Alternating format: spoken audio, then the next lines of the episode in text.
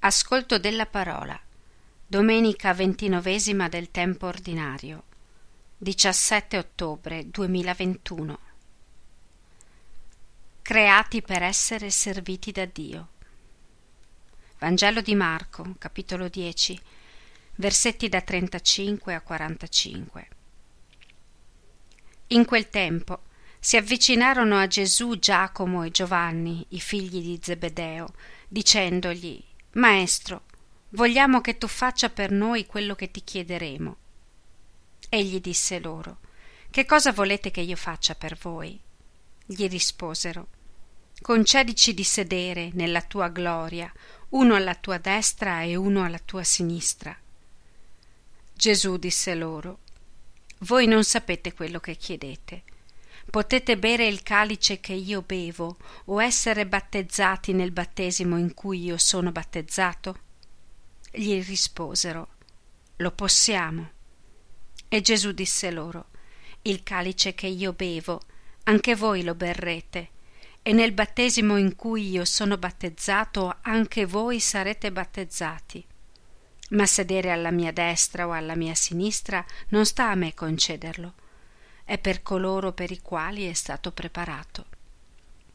Gli altri dieci, avendo sentito, cominciarono a indignarsi con Giacomo e Giovanni. Allora Gesù li chiamò a sé e disse loro Voi sapete che coloro i quali sono considerati i governanti delle nazioni dominano su di esse e i loro capi le opprimono.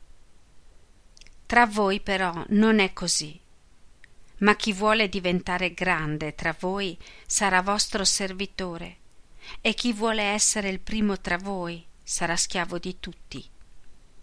Anche il figlio dell'uomo, infatti, non è venuto per farsi servire, ma per servire e dare la propria vita in riscatto per molti. Dopo il terzo annuncio della passione, gli apostoli stanno seguendo Gesù in cammino verso Gerusalemme, non senza paura. In questa discussione Giacomo e Giovanni non rifiutano la passione. Come Gesù guardano, nella speranza, alla gloria che seguirà. È sul dopo che vogliono discutere, sul quando il figlio dell'uomo sarà coronato di gloria, siederà sul trono e avrà potere accanto a Dio non chiedono privilegi sulla terra, ma i primi posti in cielo e sedere accanto a Gesù glorioso. Giovanni, l'apostolo preferito, il più vicino a Gesù, chiede per sé e per suo fratello i primi posti, provocando la reazione unanime di gelosia degli altri dieci. È come se finora Gesù avesse parlato a vuoto. Dopo tre anni di strade, di malati guariti, dopo tre annunci della morte in croce, è come se ancora non avessero capito niente. Non sapete quello che chiedete. La ricerca del primo posto è una passione così forte che penetra e avvolge il cuore di tutti. La volontà di grandezza è innata nell'uomo, ma domanda un'inversione. Ma cosa scatena questa fame di potere? È il pensare l'autorità come potere, non come servizio. Gesù li interroga subito sull'oggetto della loro richiesta. Hanno parlato sconsideratamente, la loro richiesta è insensata. Non hanno compreso che se vogliono essere associati alla gloria di Cristo devono prima condividere la sua prova. Gesù oppone la condotta dei capi di Stato a quella che egli vuole vedere predominare tra i suoi discepoli. Quello che essi conoscono è il modo di comportarsi dei capi, padroni che esercitano un potere dominatore sui popoli sottomessi. Governano spadroneggiando e schiacciando i deboli. L'autorità è importante, ma va esercitata in modo radicalmente diverso. Non dominio, ma servizio. E Gesù si presenta come modello obbligatorio da contemplare e da imitare. Gesù invita a fissare lo sguardo su di lui, che vive il servizio fino a dare liberamente la propria vita. Una morte voluta in anticipo. Gesù va spontaneamente alla morte perché si compia la volontà del Padre. Quando uno si accorge che il proprio modo di comportarsi è come quello dei potenti del mondo, deve preoccuparsi, fermarsi a contemplare Gesù e con la forza dello Spirito Santo cambiare modo di vivere. Con il suo modo di vivere la solidarietà, Gesù prende le radici del potere e le capovolge, mettendole al sole e all'aria. Servizio è il nome nuovo dell'amore il nome nuovo di Dio. Gesù assicura che non è venuto per procurarsi dei servi, ma per essere il servo, Dio, mio servitore. Non fermiamoci a Dio, padrone e signore dell'universo, al cui trono ci inginocchiamo.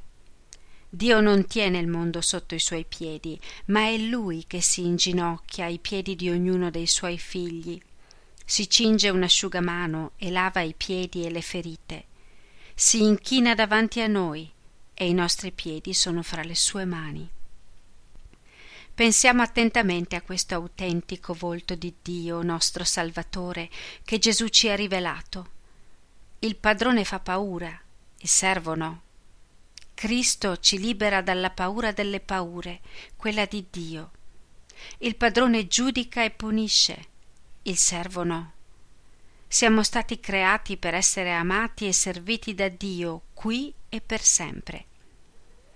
Non siamo noi che esistiamo per Dio, ma è Dio che esiste per noi, per amarci, servirci, conoscerci, per lasciarsi stupire da noi, imprevedibili, splendidi, a volte meschini figli che siamo. Il vero volto di Dio lo vediamo in Gesù.